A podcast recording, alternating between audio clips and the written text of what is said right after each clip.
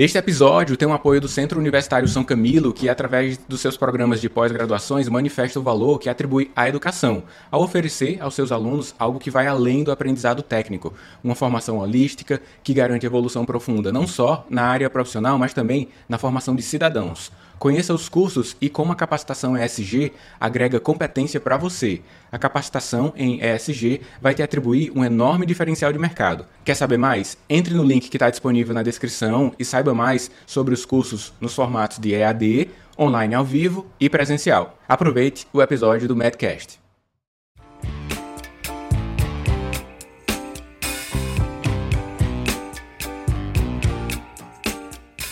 Medcaster, tudo certo? Aqui Daniel Coriolano, médico e host do podcast. Seja bem-vindo a mais um episódio. Hoje nós vamos conversar sobre como iniciar ou se reinventar dentro da carreira médica. O episódio de hoje faz parte de uma pod-série. São três episódios onde eu vou contemplar tópicos correlacionados à nossa carreira médica que tem grande complexidade. Envolve vários temas, volume de mercado, envolve áreas de atuação, questões relacionadas às nossas finanças pessoais. Eu vou buscar contemplar isso ao longo dos próximos episódios. Portanto, eu te convido a acompanhar os próximos. Ou talvez, você está acessando esse episódio tá, algumas semanas após a publicação do primeiro, todos os três já estão publicados aí para você. Então fique atento são episódios sequenciais. Esse e os próximos dois são três episódios para que você evolua a sua inteligência de mercado, possa entender mais e tenha elementos para ter um melhor nível crítico sobre as suas próximas decisões de vida e carreira. E especificamente hoje, num episódio onde eu vou falar sobre como iniciar ou se reinventar dentro da carreira médica,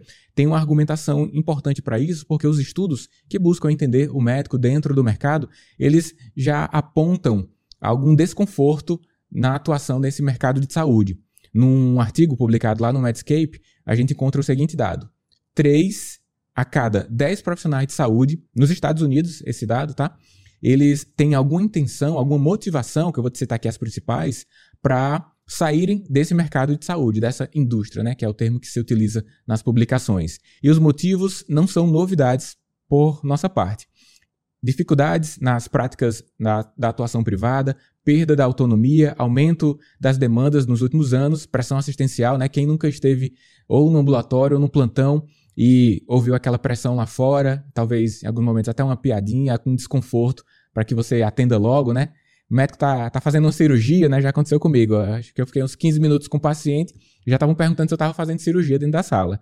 Outro aspecto importante que tem a ver com esse também é o desgaste emocional, a falta de equilíbrio entre vida pessoal e carreira médica. Aliás, os estudos que buscam falar, abordar esse tópico de carreira, eles têm apontado uma grande inclinação, né, Acho que isso, para todas as profissões, mas especificamente os estudos sobre o público médico, desde estudantes, a inclinação de que há uma forte intenção de também contemplar a sua vida pessoal, a sua qualidade de vida nas suas decisões de especialidades médicas e de onde vai atuar, até mesmo fazendo concessões, reduzindo a sua carga de trabalho por esse aspecto. Então, o equilíbrio entre a vida pessoal e a carreira médica, um fator relevante para a gente, e também um sentimento de desvalorização no mercado. Ao longo do tempo, a inflação, elevado no nosso país, vamos chutar aqui nos últimos 10 anos. Lembro que há 10 anos atrás, o preço da faculdade de medicina particular, quem fez particular, estava por volta de 3 mil reais e o salário médico médio 10 mil. Se a gente for enxergar 10 anos depois, o salário médico não evoluiu tanto para além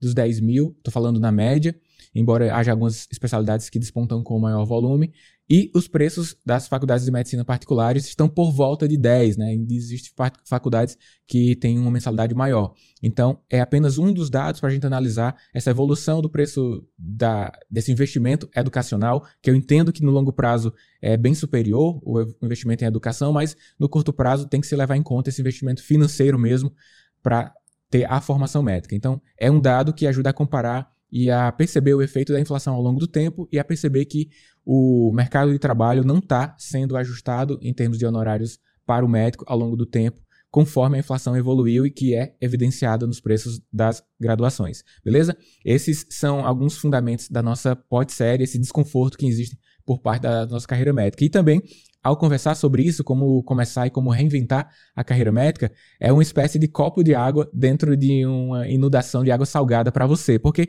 isso aqui que você vai ouvir aqui eu falar, você pode verificar oportunidades de vida e de carreira, né? Embora haja um mercado que tende à saturação ao longo do tempo, na medicina existe um mundo de oportunidades. Embora a gente tenha uma definição, a gente vai falar mais isso no próximo episódio, de número de médicos por habitantes, se a gente for enxergar mesmo no ponto agudo, no micro, né? Uma especialidade às vezes não tem nada a ver com a outra, embora todo mundo seja médico, mas não tem interseção. O neurocirurgião não tem uma grande interseção com o médico de família, por exemplo. Então, embora na contagem, médicos por habitante, eles vão estar dentro do mesmo número, né? Dentro do mesmo é, problema matemático, na prática, são especialidades diversas e atuações diversas. Então, existe margem para que possamos ter boas escolhas fazendo algumas análises. Lembrando que o episódio de hoje, todos os episódios aqui, sempre tem uma correlação com a nossa Escola Médica de Negócios. Eu convido a que você acesse o site profissionmedica.com e verifique como você pode acessar o conteúdo fechado que está correlacionado com os temas que a gente debate aqui no Medcast e também te entrega conteúdos que você precisa dentro do mundo do trabalho, para o desenvolvimento do mundo do trabalho e também para o desenvolvimento da sua vida pessoal. Então considere ser membro da nossa comunidade, entre em profissionmedica.com, o link para acessar a plataforma de conteúdos de evolução macroprofissional está à disposição aqui na área de comentários, certo? E lembre também de compartilhar né, o episódio aqui com a sua rede de contatos, com a sua contribuição a gente chega mais longe. É uma espécie de patrocínio que você nos dá ao elevar o alcance da nossa mensagem. Seja a galera lá da faculdade, turma da residência, grupo de trabalho, não importa, sendo colegas médicos, estudantes de medicina, você leva essa mensagem para lá. Eu acredito também que eles vão é, te agradecer por levar esse conteúdo que a gente faz sempre aqui com muita pesquisa, relevância, para que de fato exerça algum papel na sua vida. Não é conteúdo à toa, embora haja aspectos de entretenimento, né? Você vai escutar aí em um momento livre, você pode usar esses momentos mais livres, mais tranquilos na sua vida, na academia, deslocamento para o trabalho, para a faculdade, como um momento de aperfeiçoamento. E essa é a nossa intenção aqui do Medcast, conectar você ao mercado, ao desenvolvimento pessoal também, né? E eu listei pelo menos aqui cinco fatores para que você considere na escolha da sua área de atuação, seja um médico recém-egresso, terminou ali a faculdade de medicina nos últimos poucos anos, ou seja, um médico mais sênior, né? 10, 15, 20 anos de profissão. É frequente que esses colegas com mais tempo de profissão, eu tenho mais de 10 anos de carreira, tenha um desejo, um anseio de mudar de área, ou porque já está saturado de fazer aquela sequência de condutas por muitos anos, ou porque o mercado está solicitando mesmo. Você vê novas oportunidades na sua área, com forte interseção da tecnologia. Então, a reinvenção é frequente dentro de qualquer carreira hoje no nosso mundo que se transforma a cada dia, a cada ano. Então, é importante ter esses fatores para considerar. Um deles, o primeiro bloco aqui, é sobre inclinação e fazer o que gosta. É muito frequente ouvir conselhos sobre, ah, faça o que gosta. Eu não concordo tanto com esse conselho porque se você escolher só fazer o que gosta, e se você for se você for um cara que gosta de água de coco e rede, como alguns cearenses e eu sou um deles, eu vou ficar numa rede um dia todo bebendo água de coco? Então, assim, eu sei que é uma análise bem simplista, mas não é bem por aí. Quando você associa uma inclinação a algo que você consegue gerar resultado, tanto para sua vida, mas um resultado social, ou seja, servir a outra pessoa, é esse o ponto que vai te gerar satisfação. Quando você gera resultado, quando você tem a sensação de que é útil. Então, leve em conta de forma parcial fazer o que gosta. Essa é a minha percepção. Você deve incluir outros componentes sobre minhas inclinações de vida, o que eu acredito, meus valores e o que é que eu gero resultado. E você vai descobrir isso, o que é que você gera resultado, olhando para trás. Verifica as atividades que você participou enquanto recém egresso ou mesmo durante a graduação e busca entender o que te trouxe satisfação e que você gerou muito resultado para os pacientes naquele momento. Esse esse ponto é importante pensar sobre ele, o que é que se conecta, o que é que essas inclinações, esses resultados que você gerou das experiências anteriores pode ser é, necessário ali para uma nova carreira médica, para um novo nicho de mercado. Só pensar um pouco sobre isso.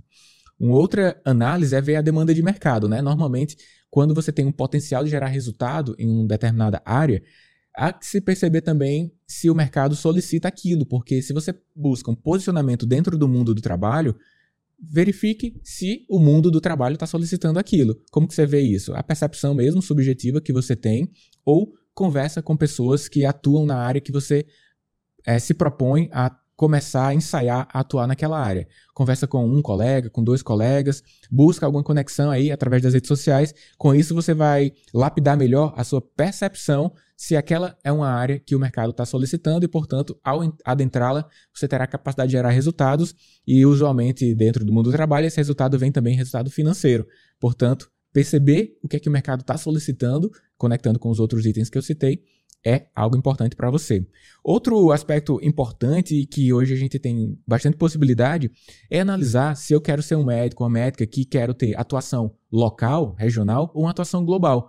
Isso é muito possível hoje, dentro de programas de que você more em outro país propriamente, né, validando o seu diploma.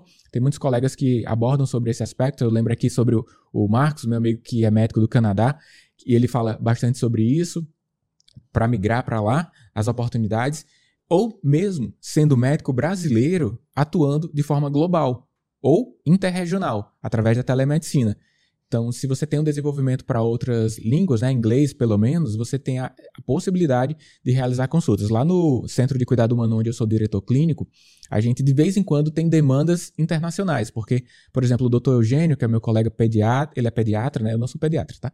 Mas ele é pediatra e ele tem uma expertise em tratamento de hemangioma. É uma expertise que eu não sabia, mas é tem uma certa raridade aí no Brasil. São poucos médicos que trabalham com isso. E tem brasileiros que moram em outros países que fazem consulta por telemedicina com ele. Então ele é um médico global atuando regionalmente também, mas ele faz a telemedicina. A minha esposa, que é pediatra, ela recebe com frequência demandas para atendimento de pessoas que não são do Brasil, porque aqui em Fortaleza, de onde eu faço o Medcast, é uma cidade bastante turística e ao buscar no Google, por exemplo, pediatra na cidade, vai encontrar a minha esposa e temos consultas de vez em quando com pessoas de outros países aqui. Então, é uma configuração interessante que a gente descobriu, que é a medicina do viajante as pessoas buscam também e é, de alguma forma, um atendimento global. O que aconteceu também com minha esposa é atendimento de brasileiros que estão fora do país, morando e que não sabem inglês. Por exemplo, já atendeu pessoas do, da Alemanha, Austrália e Estados Unidos e Inglaterra que por telemedicina são brasileiros que não conseguem se comunicar bem com os médicos de lá, eles preferem fazer atendimento por telemedicina. Então, é uma possibilidade e perceba se essa possibilidade de abrangência de mercado cabe no seu contexto. Assim você será um médico global, mesmo não saindo da sua cidade, utilizando os recursos da telemedicina. Essa transformação digital vem para todas as áreas, para a medicina nem se fala, tanto em termos de comunicação, como a telemedicina propriamente, quanto em termos de intervenções médicas. Né? Então você vai precisar, dentro do seu contexto de trabalho, verificar equipamentos, evolução tecnológica, o que você pode oferecer a mais para o seu mercado local e isso vai representar uma superação nas barreiras de mercado, porque tem muito disso, né? O quão raro você é no seu mercado. Essa raridade no seu mercado vai delimitar um pouco sobre, um pouco não, muito, sobre os seus honorários. Uma variável que acredito que se leva em consideração ao decidir o nicho de mercado para começar ou se reinventar na carreira.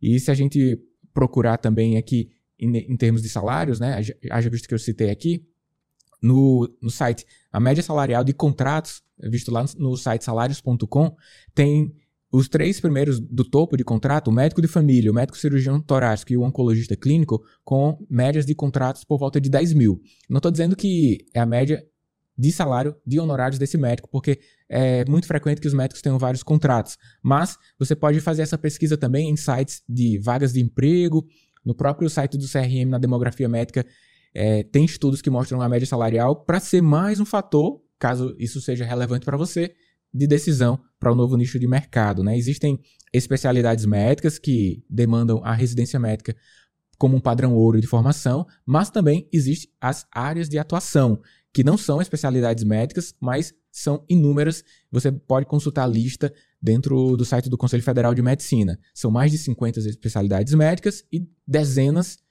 áreas de atuação. Por exemplo, cuidado paliativo é uma área de atuação. Provavelmente há um tensionamento para se transformar em uma especialidade médica. Né? Não sei exatamente sobre os cuidados paliativos se já teve essa transformação, mas você pode verificar uma área de atuação de dor também, que eu, que eu lembro aqui, muito frequente para os anestésios.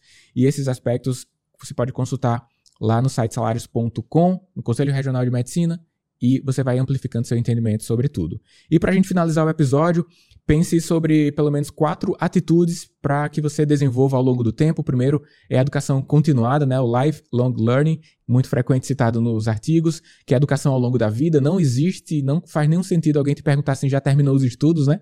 Para ninguém, nenhuma área de atuação.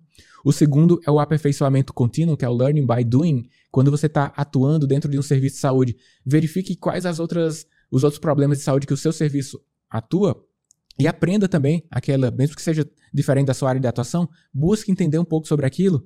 O terceiro é o treinamento on the job, quando você tem intenção de evoluir sua habilidade em algum tema e encontra um colega e diz: Ó, oh, posso te acompanhar duas semanas, três semanas aí no teu trabalho? É o treinamento on the job. Alguém está trabalhando e você observa. Isso acontece no internato, na residência, e quando a gente vai para o mundo do trabalho, a gente esquece que isso funciona. Então, é, solicite aqui a seus colegas de uma forma remunerada ou não, né, para eles. Você os acompanha, você vai evoluir em algumas áreas. E o terceiro ponto é tenha uma compreensão ampliada das inteligências macroprofissionais. Esse tema eu tenho desenvolvido ao longo do tempo, já publiquei artigos sobre isso. São conhecimentos que não dizem propriamente sobre o desenvolvimento técnico. Eu estou falando de liderança, de gestão médica, também de aspectos que integram esse mundo do trabalho com sua vida pessoal, desenvolvimento mais ampliado. Então, é o desenvolvimento macro-profissional. Se você levar em conta essas quatro atitudes ao longo do tempo e somado às oportunidades de mercado citadas anteriormente, né, que são os fatores para que você considere na mudança de carreira ou no início da carreira, eu tenho certeza que você terá benefícios nas suas próprias próximas escolhas.